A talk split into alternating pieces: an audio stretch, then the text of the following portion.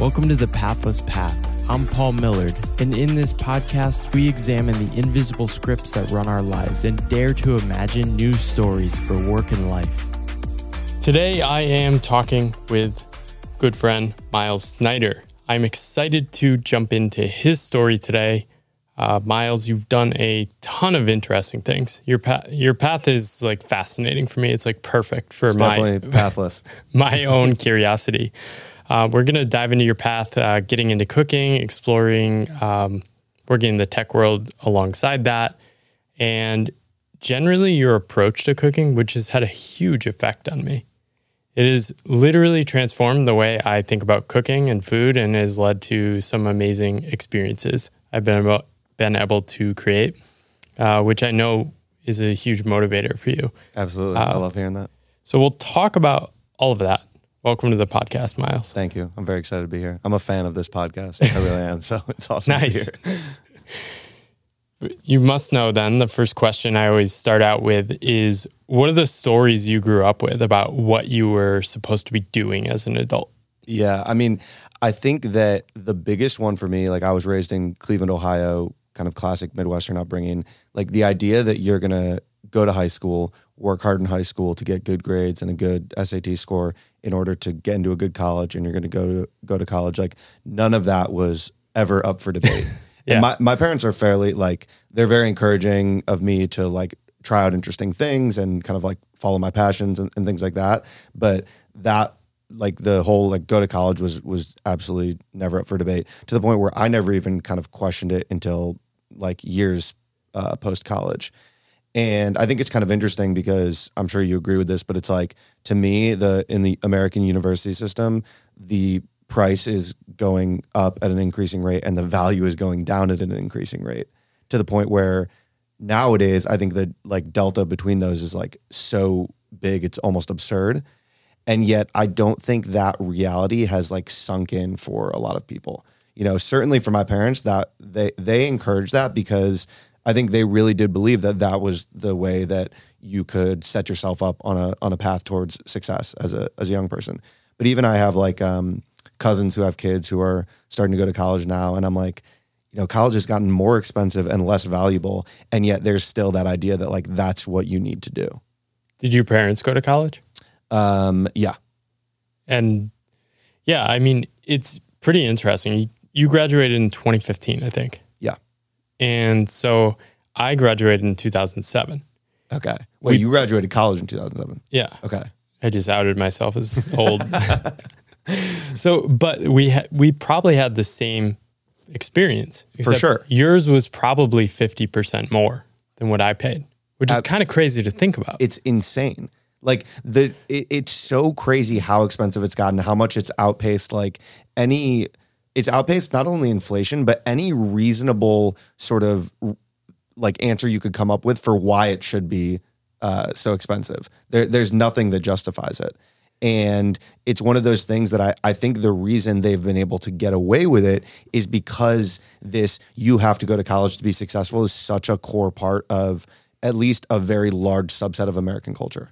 Yeah, I think that is the best explanation. It's it's a sticky script, and this is kind of what I talk about in my book, which is many people are living lives with these scripts in their head about how the world works. Yeah. And as long as we believe those, those are actually the only options where Yeah. that are going to emerge.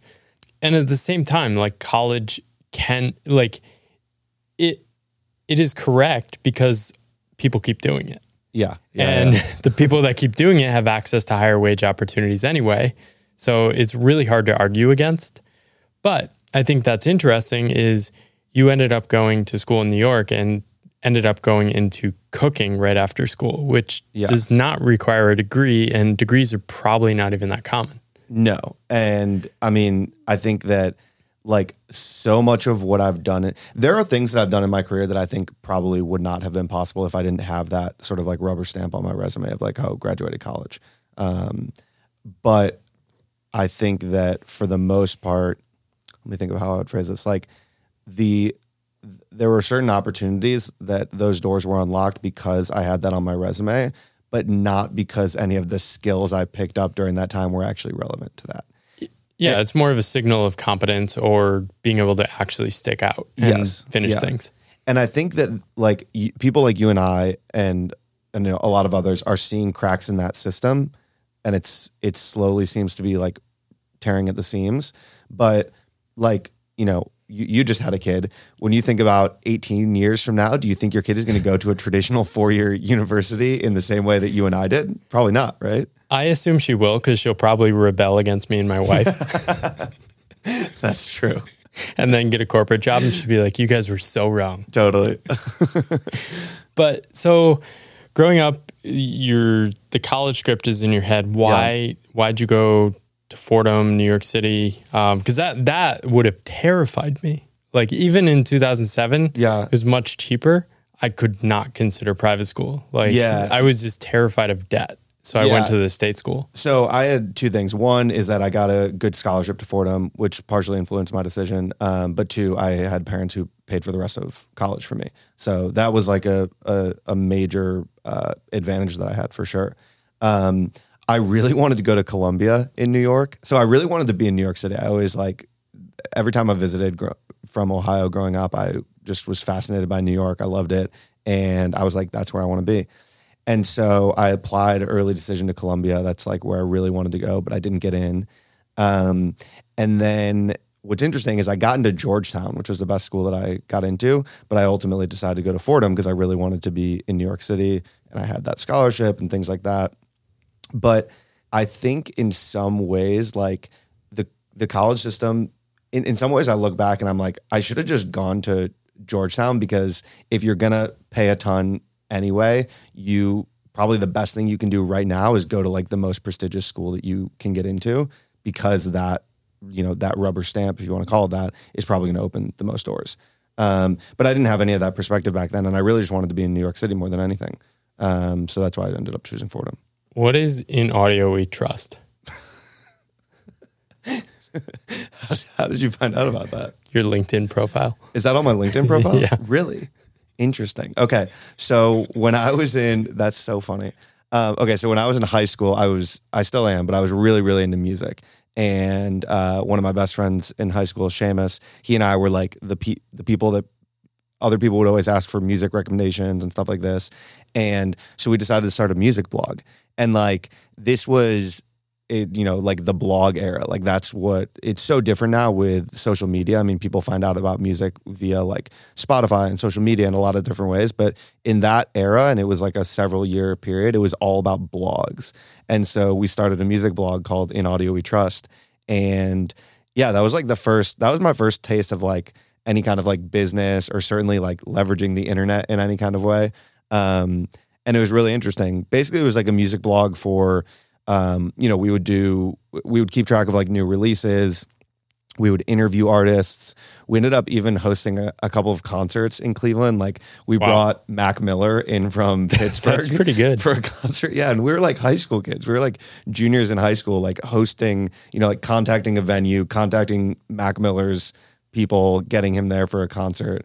Um, and yeah, and then so when we went to college, it was like harder to uh, like maintain it because we both went to different colleges and we were both kind of working on different stuff. So we ended up selling the website to another guy who ran it for like a couple of years and then stopped doing it. Does that experience make more sense now given your path through your life?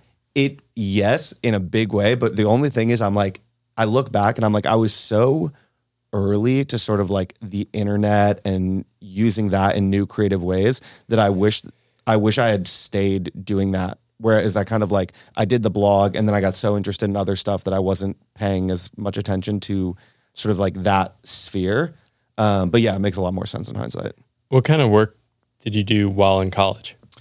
Um, so I got in, interested in a ton of different stuff. Um, I was really into film. I did some acting. I did some like producing. I worked for like a documentary um, film team. I worked for a company that was doing a lot of like music videos and commercials and things like that. Um, so that was a big focus throughout most of my college years. And then around like junior year was when I really started like reigniting my love of cooking. Um, and I wasn't doing anything with that like professionally at the time, but that ended up becoming like a big focus. And I kind of became less interested in, in film and more interested in cooking. And that's partly inspired by your mother. Very much so. Yeah. So my mom is uh, like a trained chef. She went to culinary school, grew up eating like incredible food. My mom was always making homemade dinners for our family and like really, really uh, like high level stuff that I think I took for granted growing up because it was just normal to have like that much great food around.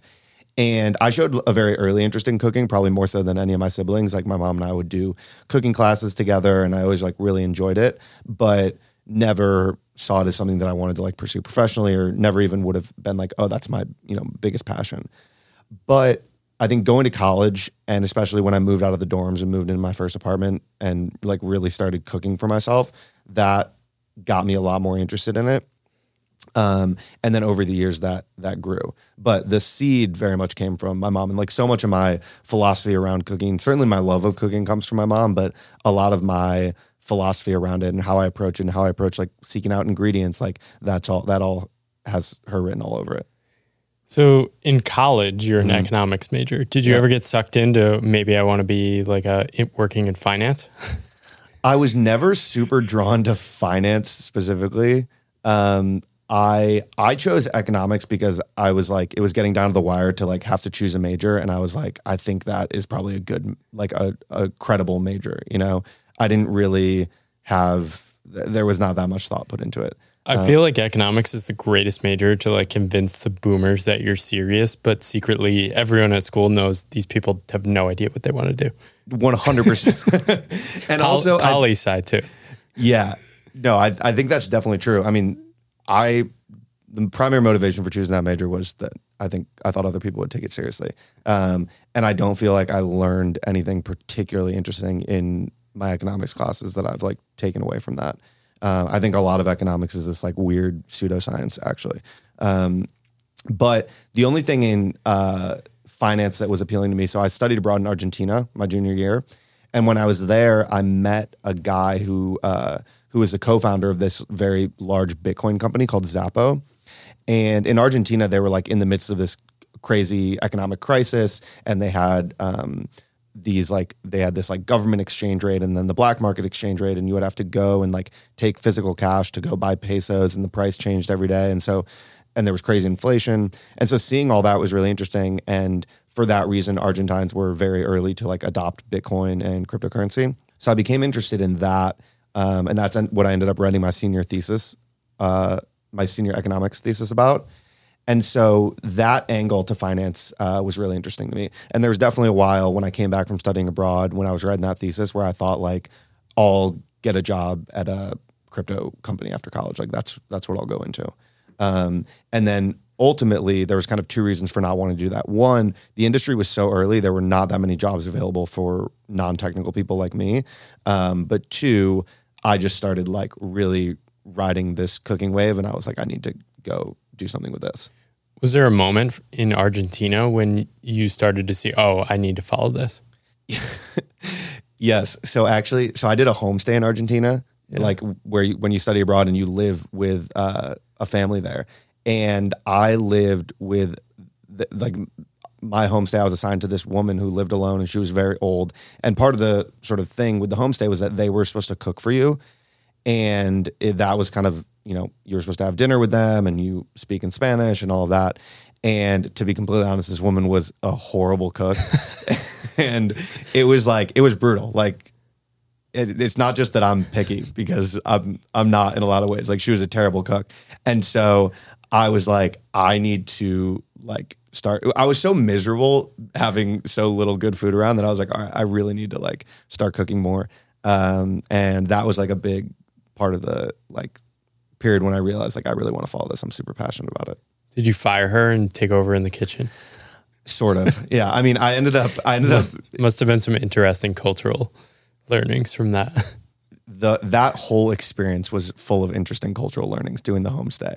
I mean, she she was a, like a very very old woman, and I think she was mostly doing it because they gave they paid them to mm. to host someone. I don't think she was particularly interested in like the hosting process, and so she would just like she would do stuff like she would just like boil a potato and like leave that for me and be like, "That's your dinner." like it's like '90s American style. yeah, but like not even any meat to go with it. And this is Argentina. Um, so I ended up, I didn't actually cook at her place that much. What I ended up doing is just like uh, friends who had homestays where they got to like use their kitchen. We would like cook there and stuff like that. What are what's a, one of the most memorable dishes from Argentina? That I cooked or that Just that stands out. What's the first one that popped into your head?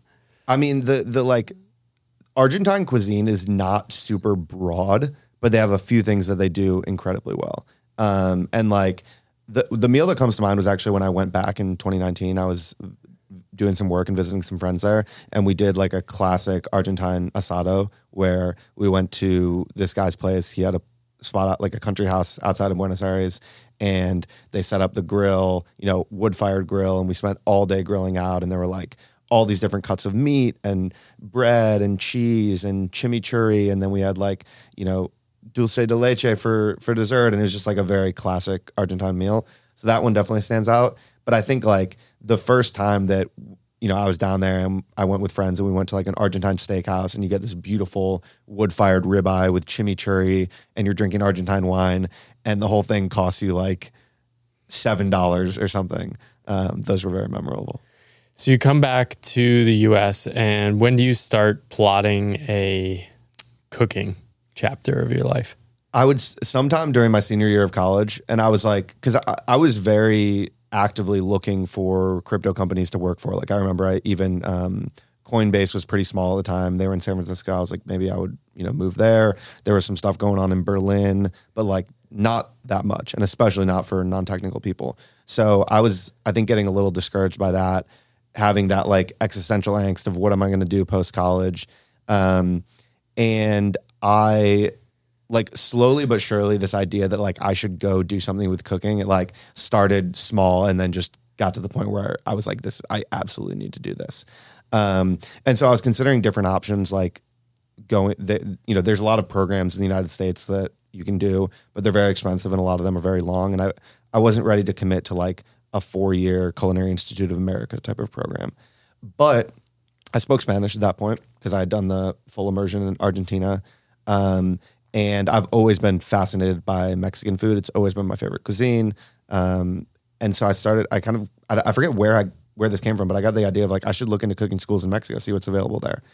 And I ended up finding this cool program that was six months long. It was really cheap. Um, and the program was basically like a region by region exploration of Mexican cuisine and how to cook it.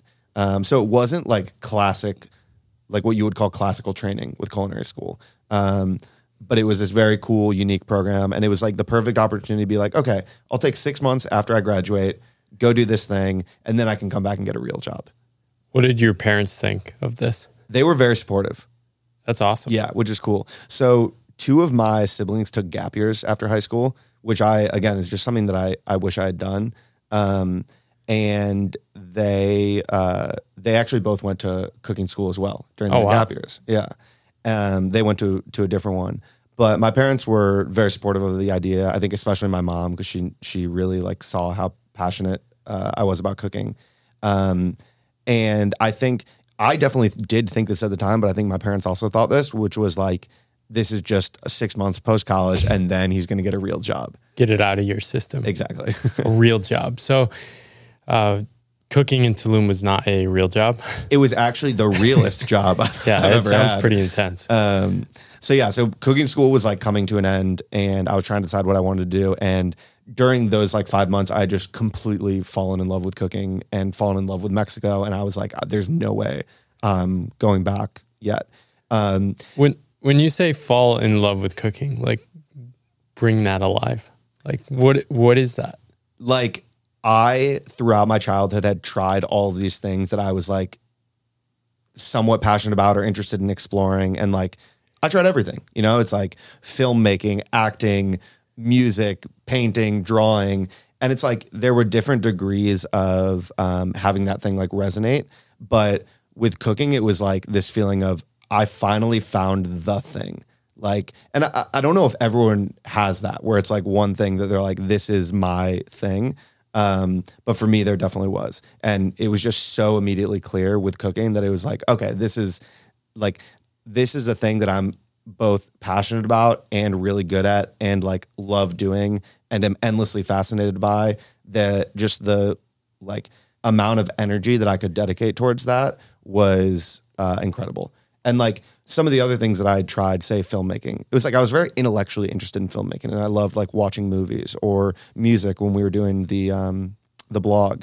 But it's hard when you're like really interested in something but not actually that good at it which was the case for me for like filmmaking and music. Whereas like with cooking it was like i knew pretty quickly that i was like okay i'm good at this. And so you get that feedback loop of making progress and seeing yourself get better and that becomes part of the fuel for the fire A thing I hear with a lot of people who find something like this is that when they stop doing it, they miss it, for sure right? This is sort of my relationship with writing now. yeah I took some time off with my daughter who was recently born, and writing was the only thing I really missed. interesting Um, I do love these conversations, but it's it's not the same as writing for me. And I think the thing for me is I didn't find this until my 30s. Which yeah which is super interesting. I i think for a lot of people a lot of people i meet haven't found it or they found it later. And so i feel lucky that i found it at like 21 22 And then when you find it, you sort of are a little crazy compared to the people on the default path because you're willing to basically sacrifice to keep chasing it. exactly. Yes that's that's definitely a thing. And i think it's hard for some people to understand who don't have something like that where you know i think if i didn't have cooking in my life or that passion that i have for cooking i'd be a lot more willing to compromise or maybe like take this path or, or that path in the pursuit of hey i want to make a little bit more money or i want to live here or that. But like when you have something like that it's impossible to ignore. And you're like i'm if i like if i do ignore it i'm going to be miserable and so i have to figure out a way to not Another thing I've seen when people find this, and you actually put this into words on another podcast, is that once you find it, you're not in a rush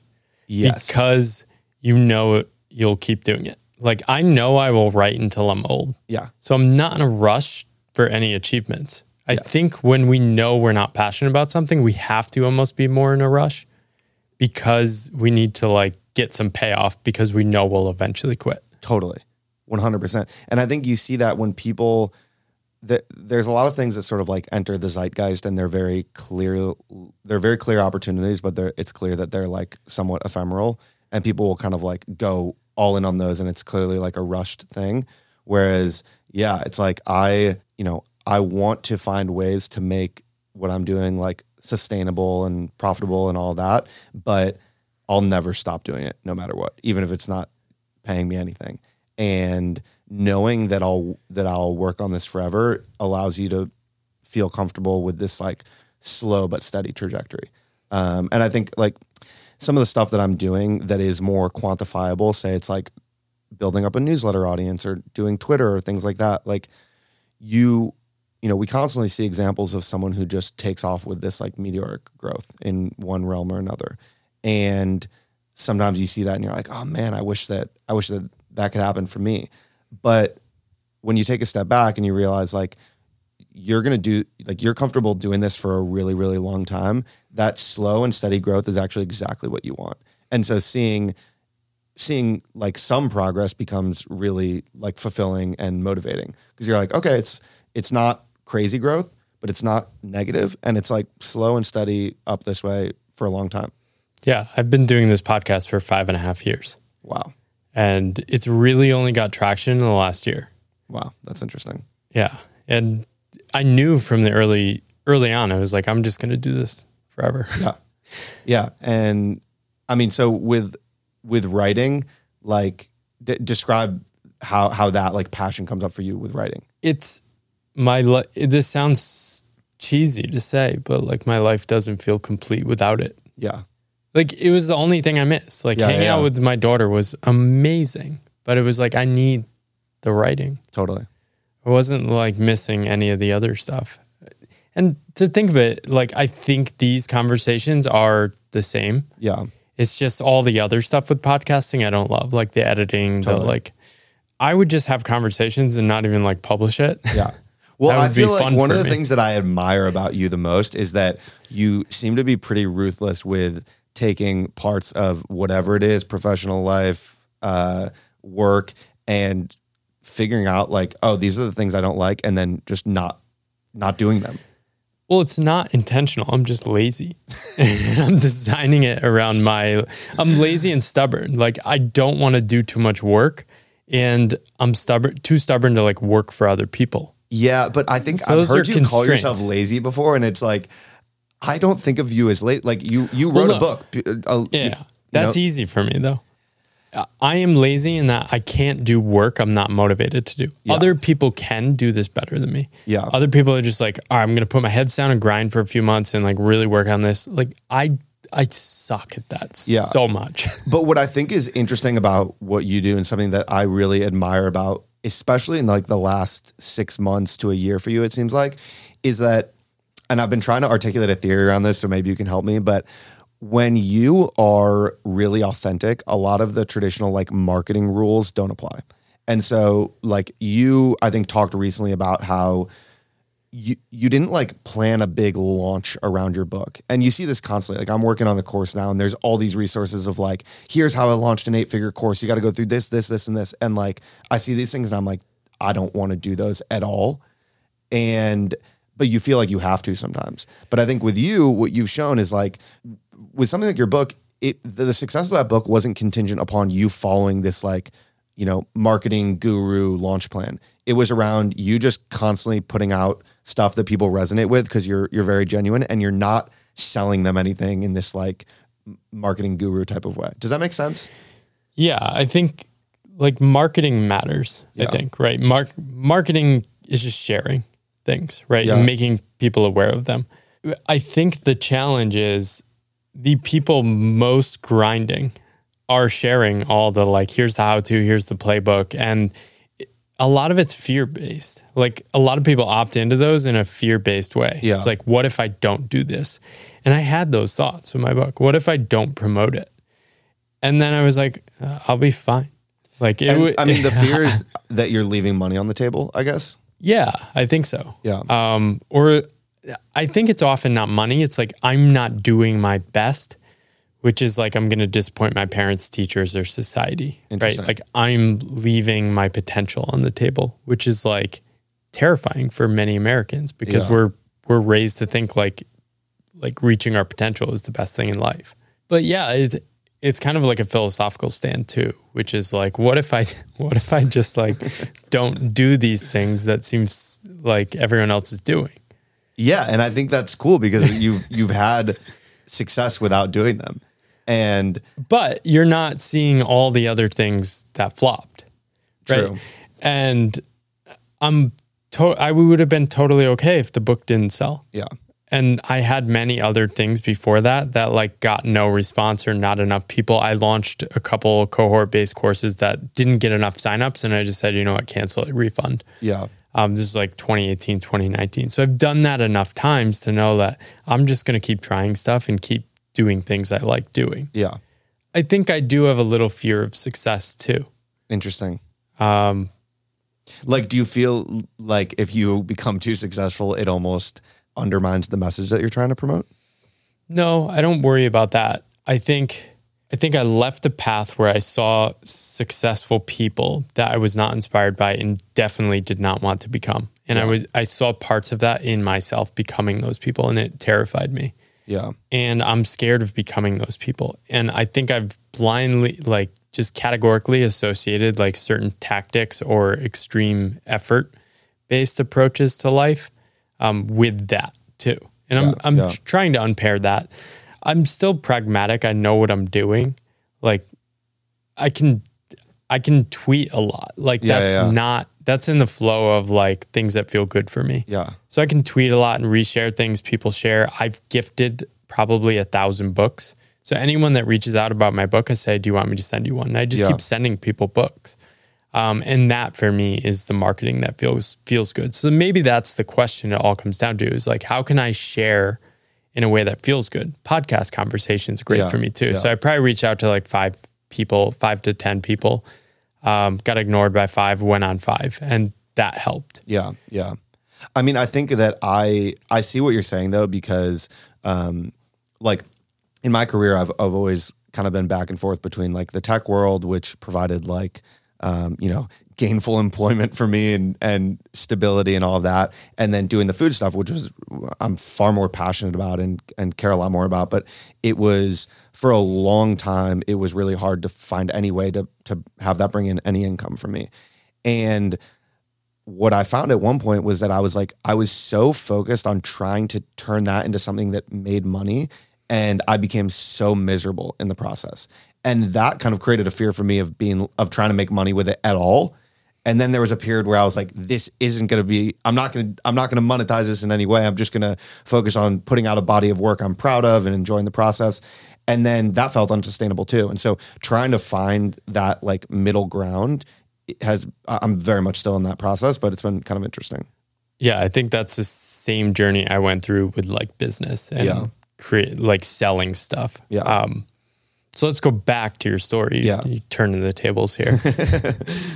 um, so you go, and I think this is the most interesting thing. Like, if people are listening to this, I think the most interesting thing about your path is how you kept a love of cooking alive, love of food alive, without making it your full identity. Yeah. Um, and I think that's really important because be- making it your identity often destroys it yes. for people. Yeah. Um, so and, you, sorry, go ahead. And you can go on, but like you went to work full time in Tulum, mm-hmm. which I think set the foundations for continuing to love it. But um, it also became your whole identity at that point. Hey there, it's Paul. I just wanted to take a second and thank you for listening to the podcast. If you'd like to support more, I'd love if you'd share this podcast episode or the podcast as a whole with one other friend. Sharing it like that is the easiest way you can help me grow the podcast, get better guests, and help me continue on this long game. Next, if you're enjoying this conversation, you'd probably enjoy my book you can check out my book, The Pathless Path, which has now sold over 40,000 copies. You can check that out on pathlesspath.com. And finally, if you're looking to find the others on unconventional paths, I've started a community, the Pathless Path community, where you can find others on unconventional paths. You can check that out on pathlesspath.com slash membership. All those links you can find below and back to the episode. Yes. And like so I finished cooking school and I was I really I thought I should go work at a restaurant. That's going to be the best way to like really get more experience, really learn more. And so I started reaching out to some restaurants, and there's this restaurant in Tulum called Hartwood. Uh, the chef had just published a cookbook, like Bon Appetit and Food and Wine were writing about the restaurant, and it's like wood fire, open kitchen, outdoor restaurant tucked into the jungle of Tulum, right across from the beach. And I'm like, this is this looks amazing. So I cold emailed the chef and I ended up emailing him like three times before I got a response, um, just asking for a job, which is another lesson for people. Every like good job I've gotten came from cold email versus like applying formally to a job. Um, and we can talk about that more. Afterwards, well, if you're off the default path, you have to do that. You have to do that. Yeah. But it's, it's, I meet people who are looking for jobs and I like tell them to do that. And a lot of people are like, they're like so resistant to it like that's what I can't do that. Like, and so I just encourage people to to try that. But anyway, so he he offered me a job. I show up in Tulum, and I was like so naive. I'd never worked. I'd worked in restaurants before, but never like a high level kitchen where it's like you know chefs who were you came up in in Michelin star New York restaurants take things very seriously, all that. And so it was like just a crash course in the most chaotic, crazy, hardworking work environment I've ever been a part of. Like 14 hour days on your feet all day. Um, you know, it's very physical labor. Like you're carrying around stock pots and like, you know, gutting fish and and changing fish and all that. And you're working in front of a fire. There was no stoves in the restaurant. There the, there's a wood fired oven and a wood fired grill, and we cooked everything on that. And so you're just like you're sweating all day. It's so hot because it's outside in addition to having the fire there, and um, and just like the longest hours you can imagine, and a crazy environment. You know, it's very very intense. Like kitchens, especially with chefs sort of brought up in that like Anthony Bourdain Kitchen Confidential style New York kitchen. Um, you know they're like yelling at you and tension is very high and there's like a level of perfection that's demanded that is like almost impossible to achieve and so it was just crazy and when i first got there i was like what have I gotten myself into? This like I wanted to quit, um, but I didn't, and I'm really glad that I didn't. And so, you know, eventually it became this like amazing experience. It was very, very hard work the whole time, but I learned so much. I got so much out of it. I made like incredible friendships, and I wouldn't trade that for anything. But cooking professionally in that way was like it was it took this thing that I loved so much cooking which was like creative expression and bringing family and friends together and like you know getting to just like follow my interest and turned it into this like very regimented like professional thing where it's like you're you're cooking you know what the chef tells you to cook you're cooking it for people whose faces you never see you know you don't get to see them like enjoy the plate nor do you even have any relationship with them at all and so it did take some of the joy out of cooking. And so when I left Hartwood, I was very much like, how do I figure out how can I keep cooking in my life in a way that's not going to do that? And that has been like a question that I've been working on answering and figuring out ways to do that for for a very long time. Do you think experiences like that are vital like in terms of just intense focused learning? Yes. I mean, I think that like yes. I mean I, I, wouldn't trade that for anything. It was one of the most significant experiences of my entire life. And it pushed me so far outside of my comfort zone. And if i had known going into it exactly how hard it was going to be i think i would have been like too intimidated to even do it in the first place almost. Um so yeah i just i think it was like the best thing for me and i think there's probably a lot of other ways that people can get experiences like that. But I think having something along those lines, especially that period in your life, is like really life changing. What did it teach you about excellence? Oh my God. It so in general, it taught me that like the sort of level that you think you can achieve or like wherever you think your ceiling is in terms of like learning in terms of what you can learn or what you can achieve or the results you can achieve the ceiling's actually like a lot higher than you think it is. And so there were things that I was asked to do that I just thought I'm like, there's no way I can do that in the time frame that I'm given to do that. And you do. And so when you encounter those things like one after the other and you like kind of break through some of these limiting beliefs, if you will, it's really powerful because then you start to gain this like incredible confidence in your own abilities. I sense that is also the key to getting people interested in cooking too. Yeah. I think you're you unlock this for me because I think two things. One, you have this infectious attitude, which is like anyone can learn to cook. Cooking can be easy. But I think people think you need the skills mm-hmm. or the dishes or the the cookware. But I think people actually need like a portal in yeah. to experience not like the most excellent food possible, but like, oh wow, I just yeah. did something slightly beyond what I'm capable of. And this sort of broke my mental model. 100%. Because I think you have like a lot of people who do cook, and I, you were probably in this category, right? But it's like you were kind of stuck cooking the same things over and over, not really willing to color outside the lines or like experiment with new things. But then in being sort of guided through something that you were like, oh, this is, you know, this is new. I haven't tried it before. I feel a little intimidated by this, but I'm like, you know, go ahead and and do it. And here's how. And then you you do it and you have that wow moment and you're like, oh, all of a sudden these ideas that I had in the back of my head or these scripts I was telling myself of like, I can't cook or I'm not good at cooking or I can't cook fancy things or you know, I can only cook simple things because I only have this setup. Like those go out the door and then you start then a whole world opens up where you're like what else can i do? Well these scripts are so strong from the cooking world. And i don't think people realize they're around everything with cooking. Mm-hmm. um, i mean you must have experienced this in that world too. There must be extremely strong beliefs about like how you rise the ranks in the industry right? Yes. Okay this is something that is there's so much like gatekeeping in the sh- in the chef world that is so unnecessary but it's like you'll hear people be like well i went to noma and i you know i had to pick herbs for two years and peel potatoes before they even let me do anything. And i'm like well you wasted your time. Like that's not something to be proud of. That's insane that you're going to spend two years of your life doing like the lowest level tasks when you know damn well you can do so much more.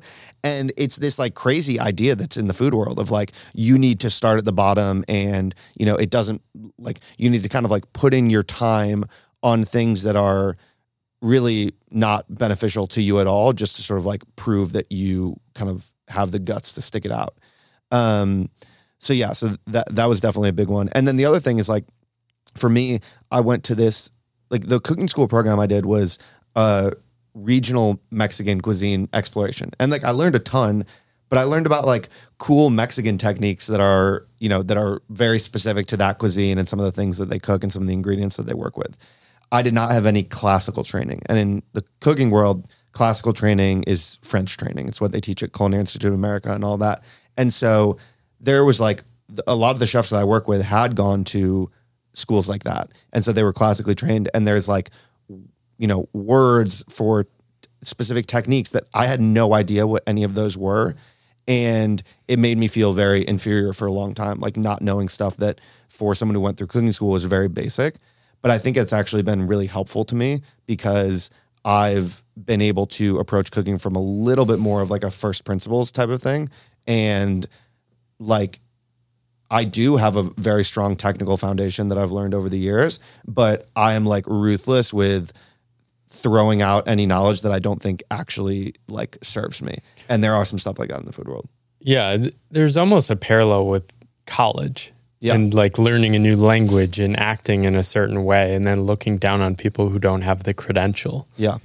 It's uh but it just it just keeps people back. It convinces everyone that you just can't do stuff. And increasingly, like I think this is a big theme of this podcast is like my message is you can just do things. Yes, 100%. and like from my perspective with cooking, it's like you I can absolutely tell you like I'm uh, you know, without bragging, I'm very confident in my cooking abilities, right? I can cook very well. And I didn't go to a classic cooking school. I didn't learn the classical techniques or the, you know, the French training or anything like that. You absolutely can do it without needing to know all those things. Um, and the best way to do it is really to like dive in. Yeah, and so I I basically in a month with your guidance uh, went from like not knowing what I'm doing to like holy crap, I just cooked like a really cool meal for my extended family. Um, and I think the key for me was uh, two things. I think getting cookware was actually helpful. So Yeah. for me, one one thing was like learning knife skills, learning knife skills, and like just how to use like an actual good knife, and realizing there are good knives that basically make everything easy. Yeah. That was a couple years ago. Then like good cookware, um, nonstick pans just suck. Yeah. They're terrible. and I They're didn't re- I didn't realize this until I cooked with stainless steel and was like, Yeah. oh, okay, this is different. And Yeah. then the other thing was like Kenji's cookbook, um, the Food Lab, yeah. and it broke it down as like food's just science. Yeah. you just like changing variables and trying stuff, and then your attitude of like just try stuff. Who cares? Yeah. if you screw up. And then I cooked this really stupid pasta dish. like it's not even stupid, it's just simple. It's Yeah, like yeah. garlic, olive oil, butter, crushed red pepper, and pasta water. And it was so simple. I made it like five or six times. I tried different um, different levels of garlic, different times, different salt amounts, and I was like, "Oh, I'm doing it." Yeah. It's like a kid riding a bike. Totally. And then once you're riding the bike, you're just you can just do all these other things. Yeah. And I think that like this is something that I try and tell people a lot of exactly you said, like just go out there and do it. Because first of all, forget any preconceived notions you have about your ability to cook or how hard cooking is. Anybody can learn to cook 100%. Um, two, the rules that you think you have to follow, there I can give you an example of someone breaking those rules. I can, I can give you a ton of examples of people breaking those rules. There, uh, so many things about cooking are way more flexible than people think. Um, the amount of time that you leave something in the oven or on the stove, the heat levels that you use, the specific ingredients that you use, the type of cookware that you use, like none of that. You don't have to stick to a script for that. It's all super, super adaptable. Um, fatal mistakes, like mistakes that truly ruin a meal, are so much more rare than you think they are. And even mistake, even smaller mistakes, as long as you're paying attention, and I this is the most important thing with cooking, you is like presence. You have to be paying attention to what's happening because you are using your senses to guide you towards the outcome that you want. And that can only happen when you're paying close attention. But if you're paying attention and something goes wrong, then it becomes a data point that that you now know going into the future, and you've actually improved your cooking, even though you did something wrong. Um, and so, like, I used to get very frustrated when things would go wrong with cooking. And like right now, I'm really diving into sourdough baking, and it's like very beginner's mindset for me because sourdough baking is like hard, and there's a lot of nuances, and I'm just kind of learning things for the first time, and I'm making a lot of those mistakes. But rather than being like super frustrated when something goes wrong, it's I've been just really making sure to f- like pay attention to what happened, figure out why it went wrong, and then have that going forward. It's almost the way we're raised. We're taught we're supposed to get like a perfect score, perfect Yeah. grade, get into these things, get approved, get accepted. And it's like things like cooking, you should be making mistakes all the time. That is Totally. success. and I make mistakes all the time. You know, like I I've been cooking for so many years, and when I try new things, like it's it's very common and it's going to happen. But like it's very rare for it to ruin a meal. Yeah. And you have this, um, you just have such a light approach to like it. I feel like it's just like cooking for like the average man. Yeah. Well, I mean, I think that if you if like I'm trying to get more people in the door, you know, because I Yeah. think that like to get people to a point where they can cook and um, feel confident and do it enjoyably and like share it with family and friends, like and you're a great case study in this. It's not that hard. You can get a lot of people there. And so I'm trying to just get more people from feeling like intimidated by cooking to feeling confident with it. But there's going to be a certain percentage of those people who really resonate with cooking and want to go to the next level. And there's so many ways to do that. And there's like you can spend the rest of your life exploring cooking. That's something that I plan to do. But um but yeah, I think f- for at least the approach that I'm kind of like casting the widest net with, it's really about like let's just get as many people as possible to the point where they have the basic skills needed to like feed themselves and feed their family and have a new hobby and creative process. I think what it did for me is that, and I've probably plateaued, but I took such a big leap that I'm, I feel really good about it. And it's Yeah. like, I probably want to go deeper with this sometime in the future, but it's like fine if I don't Yeah. for now. Um, what are some of your favorite dishes to get people in into cooking? Yeah, well, it's funny because I've been I've been working on this cohort course that I'm doing, and I'm thinking about some of the dishes that I want to do, and so I think recently I've thought a lot about like what are sort of technique driven dishes that are really customizable because I think that's really the best way to get someone in. It's like you show them how to make something specific, but in the process you're saying like this is this is a technique that can be applied to other things. So um, a good example is I wrote a Substack article called like I think I called that a simple technique for braised meat. And I know you made this dish, but I've I've made braised beef probably twelve times already. amazing because it's it's, really simple. It is, and you can mix it up in different subtle ways. Totally. So it's like, what is the technique? The technique is you take a, a cut of meat, you sear it, and then you uh, mostly cover it in broth and you slow cook it till it's like pull apart tender. Within that, there's so many different things you could do uh, with regards to like what cut of meat you choose, what type of meat you choose, what flavorings you add to it. Once you f- finish the braise, whether that goes into a taco or a rice bowl or a sandwich or on top of pasta. And so it's like, I taught you with I think I said use like a chuck roast and kind of like these ingredients and and all of that. But now you have that technique down and you could say, okay, I want a sort of more Asian flavor profile for this and figure out how to adjust it. So dishes like that I think are really powerful ways to to get someone in because you teach them a dish, but you also teach them like a thousand dishes in some sense because they have that technique to start from. How do you think about um, balancing enjoyment of a meal? And I sort of know where you're going to go with this versus like eating the highest quality ingredients. I think they're one and the same. Yeah. uh, So what I'm saying is, I think one thing I picked up from you is like just enjoy eating with friends and like Oh, don't yes. don't Yeah. stress too much Okay, about so yeah, I know what you're talking about. So I definitely like I'm really maniacal about like food sourcing and quality because I do think that's the way you make your food taste the best. Um, and there's a bunch of reasons why that's like the way to go.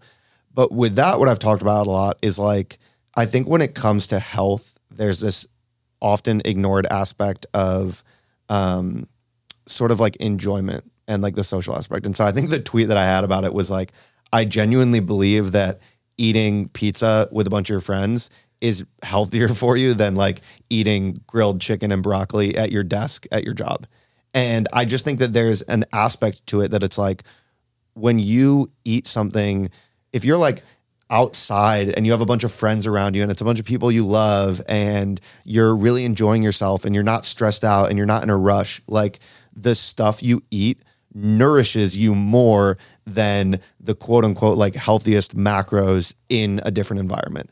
And I like people who are super hardcore, like, you know, show me the science are probably never going to agree with that because I don't think there's a way to prove it. But I really do believe that that's the case.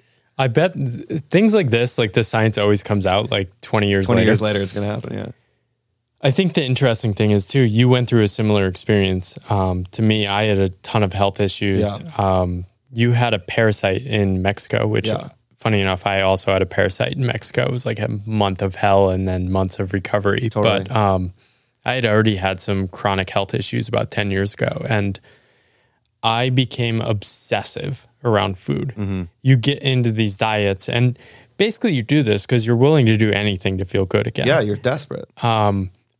But at a certain point, it's like, okay, I'm just cr- sort of um, obsessed and yeah. like I'm so stressed out. This can't be good for me. I need yes. to like loosen up. I need to eat what my friends are eating when I'm out with them. Yeah. Um, so talk to me about um, dealing with the parasite and then trying to like evolve your relationship with the food. Yeah, and it's I had a very similar thing. So I, I got this parasite right before I left Mexico, like a week before, and um, it was like, like it, it was like, you know, s- 24 to 48 hours of the most extreme food poisoning I'd ever had. And then just like not getting better, you know? Whereas like for weeks after that, I was just like, I had brain fog and I was sluggish and my stomach hurt. And then like that kind of just continued for months. And it eventually got to the point where I was just really, really miserable. Like I felt like I was living life at like 60%. Um, I remember because I, when I left Mexico, I was living in LA after that. And like I would go to work, I would come home from work at five p.m. I would fall asleep, I would sleep until there were times when I slept until the next morning and then woke up and still just didn't feel well rested. Anytime I ate, I was bloated and I felt terrible.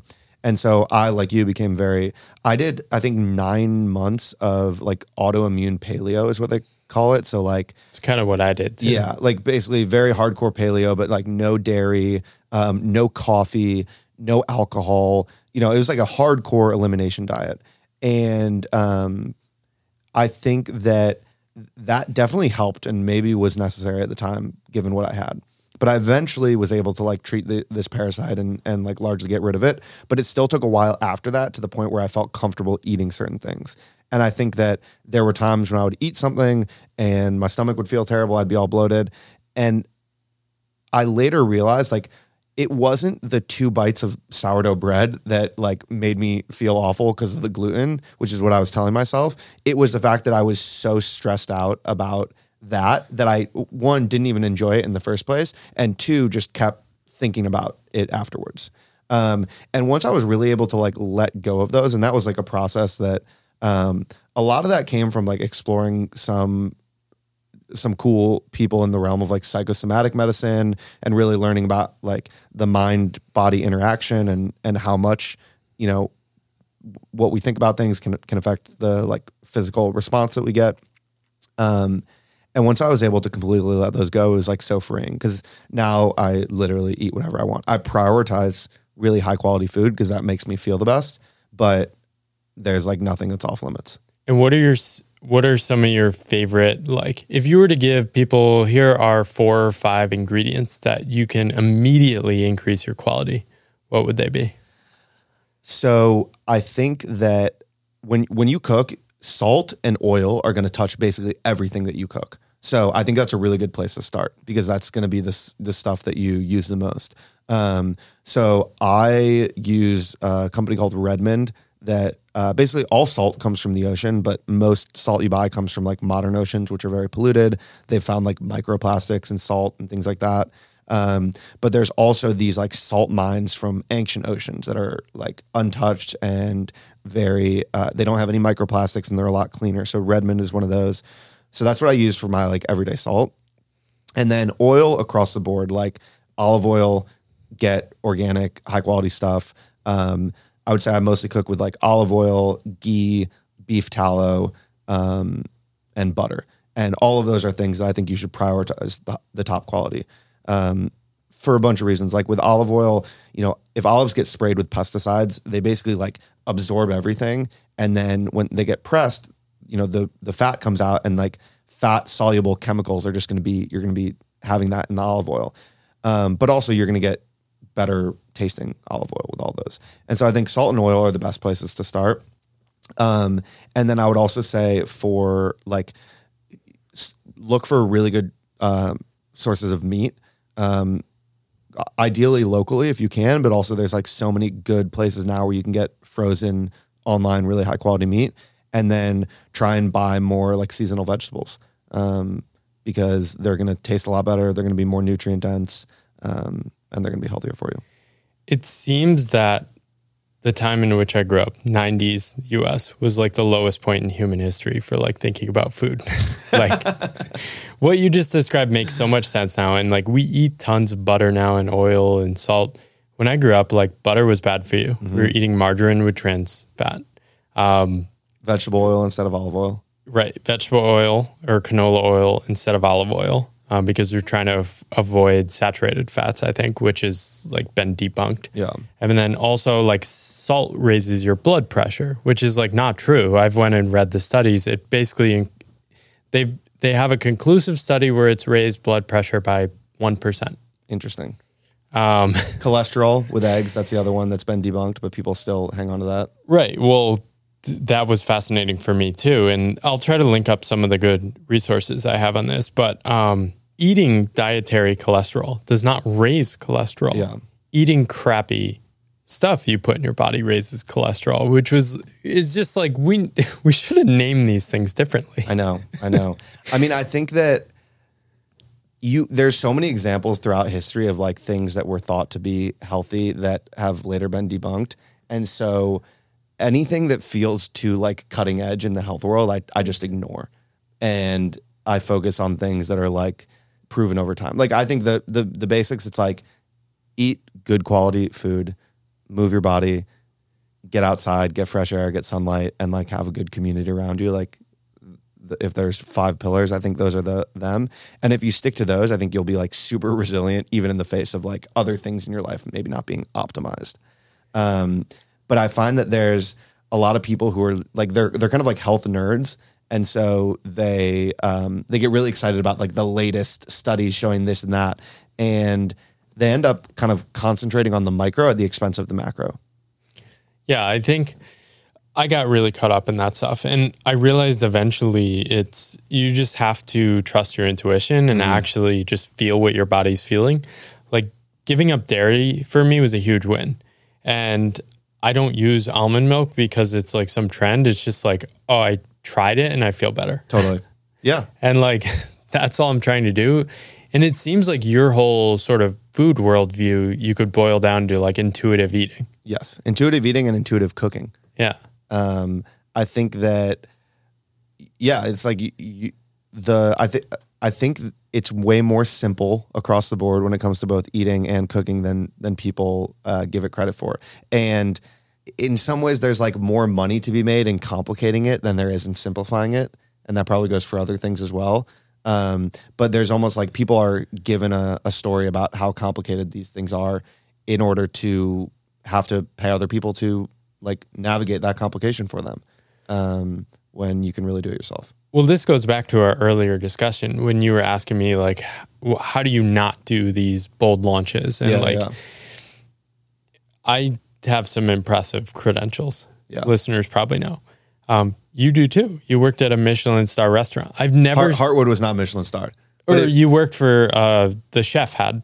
Yeah, she had uh, been. Yeah, but like. But anyway. you could easily sort of like if you, you could easily have like your website like worked for this famous chef totally, like this lineage yeah. and like try to lead with your credentials but instead you lead with like your energy and your curiosity yeah which i think is a choice a lot of people don't know exists for them. And it, it kind of relates to your current journey now. Like you you actually made an attempt at trying to make money from this that Yeah. wasn't directly related to a food career, which was starting a spice brand. Yes. Um, but you sort of burned out from that.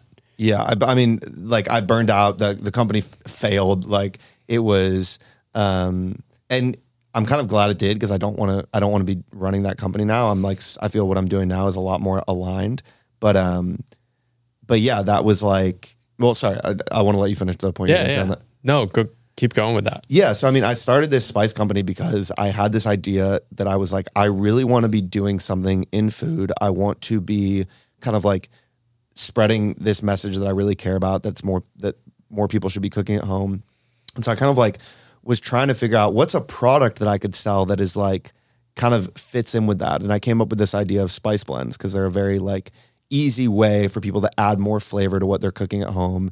Um, and it, it was sort of like, you know, if you're cooking the same thing over and over, but you bring in a new set of spice blends, you can really like change it up. And it's really low effort. It doesn't require you to have this like extra knowledge. And so I thought that was a really cool like product to uh, take that route. And the product we created, I did this with my brother. I'm really like proud of. They were really good spice blends. People still sometimes ask me if I have any like more of them. Um, but the thing that it was like, I think the reason I did that was because I knew a lot of people who had done e-commerce stuff, and I was just like, oh, that's you know that's like a route that you can take to like build a business and you know make money doing something like this. And in hindsight, I've realized I have zero desire to run an e-commerce company. I don't want to run a direct to consumer company. Like You most- don't want to be running supply chain models. it, that yeah exactly like i thought it was i thought it was going to be a lot different than it was. Most of your time is spent like doing back end stuff on shopify and thinking about like customer acquisition costs and lifetime value and things that i'm like i like tune out when i hear that kind of stuff.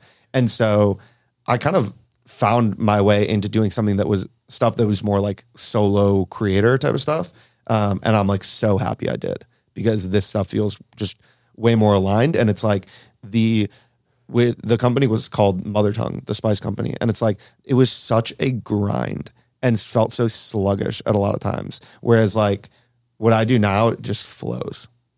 Yeah, and I think this this I think I didn't understand this at the time, but I think this is why my book succeeded. Because I had been writing about work for fun for free for years mm-hmm. And having one-on-one conversations with people and literally just spending all my free time doing it for fun. It was delightful. I talked to hundreds of people.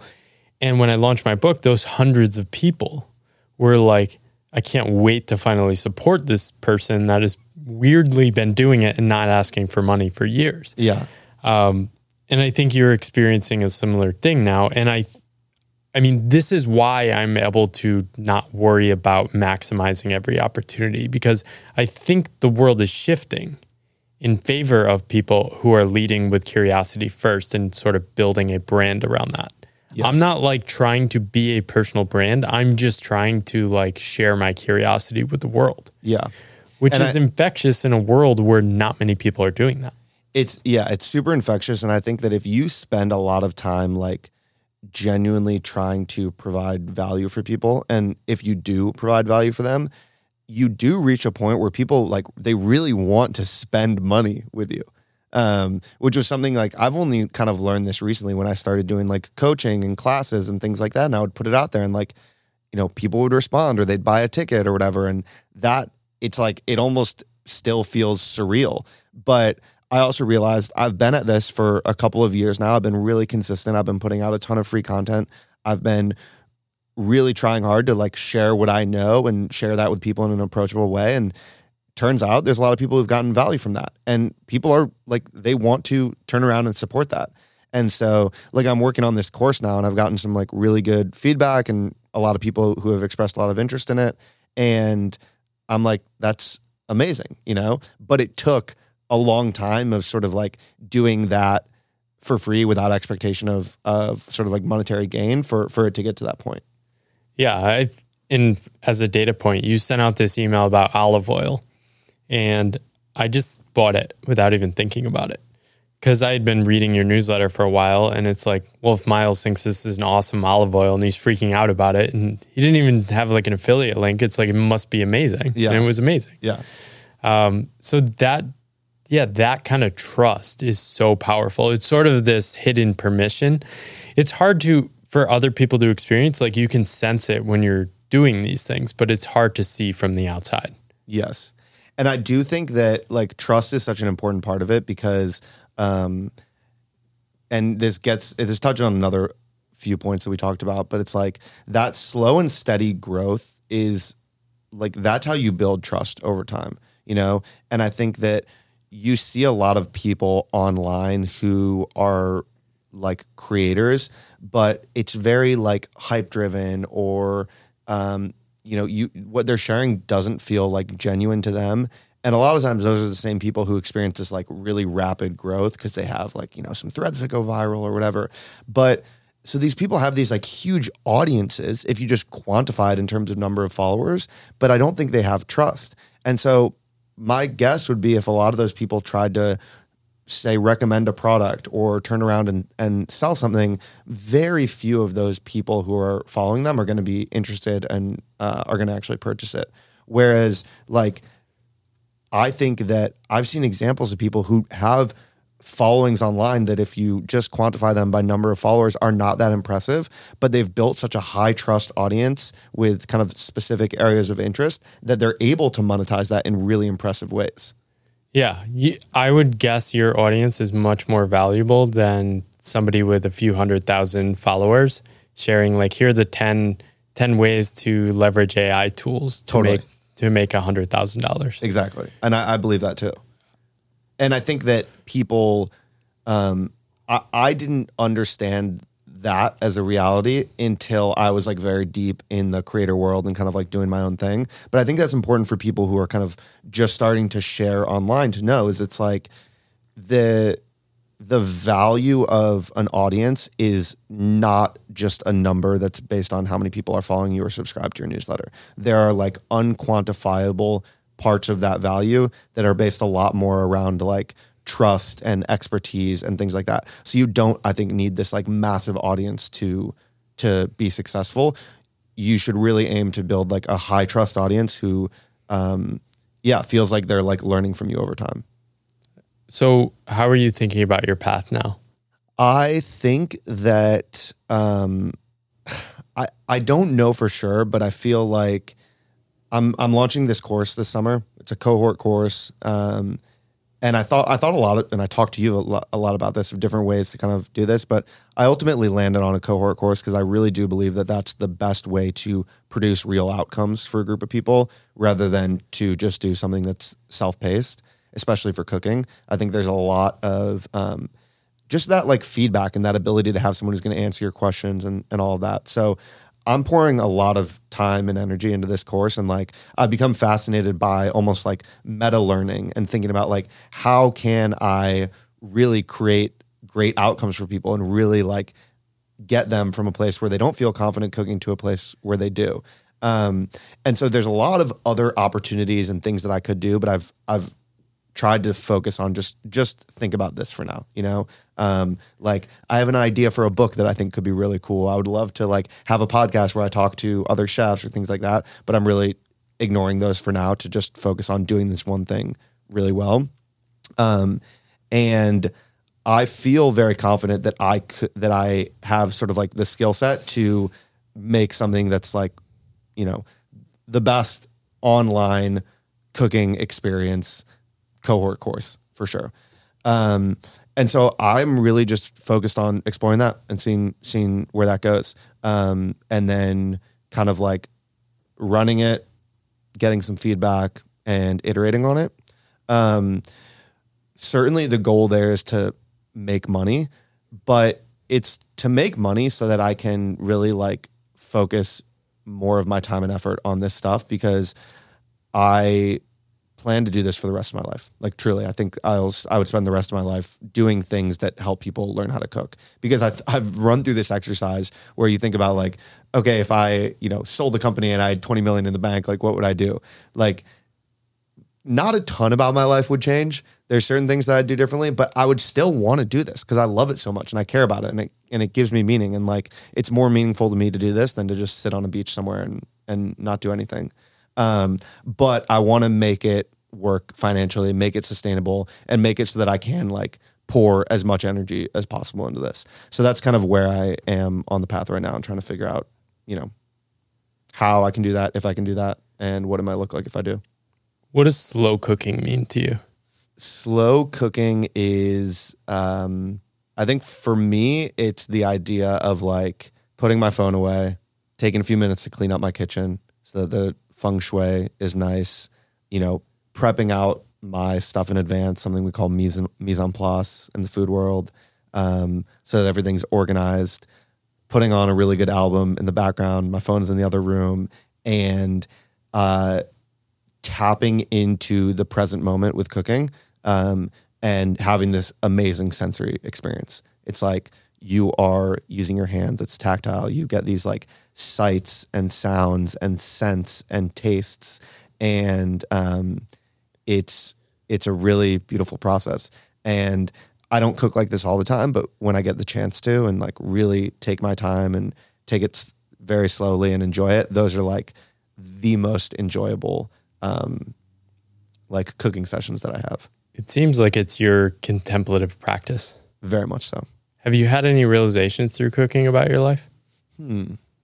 I think that that's a good question. I, I mean, I, I, think the the thing that comes up for me is just like when I am able to do something like I just described, I've realized that there's almost nothing that I enjoy more. And so really finding ways to like maximize the amount of time spent doing that is something that I think has shaped some of the choices that I've made. Do you have any path role models? You.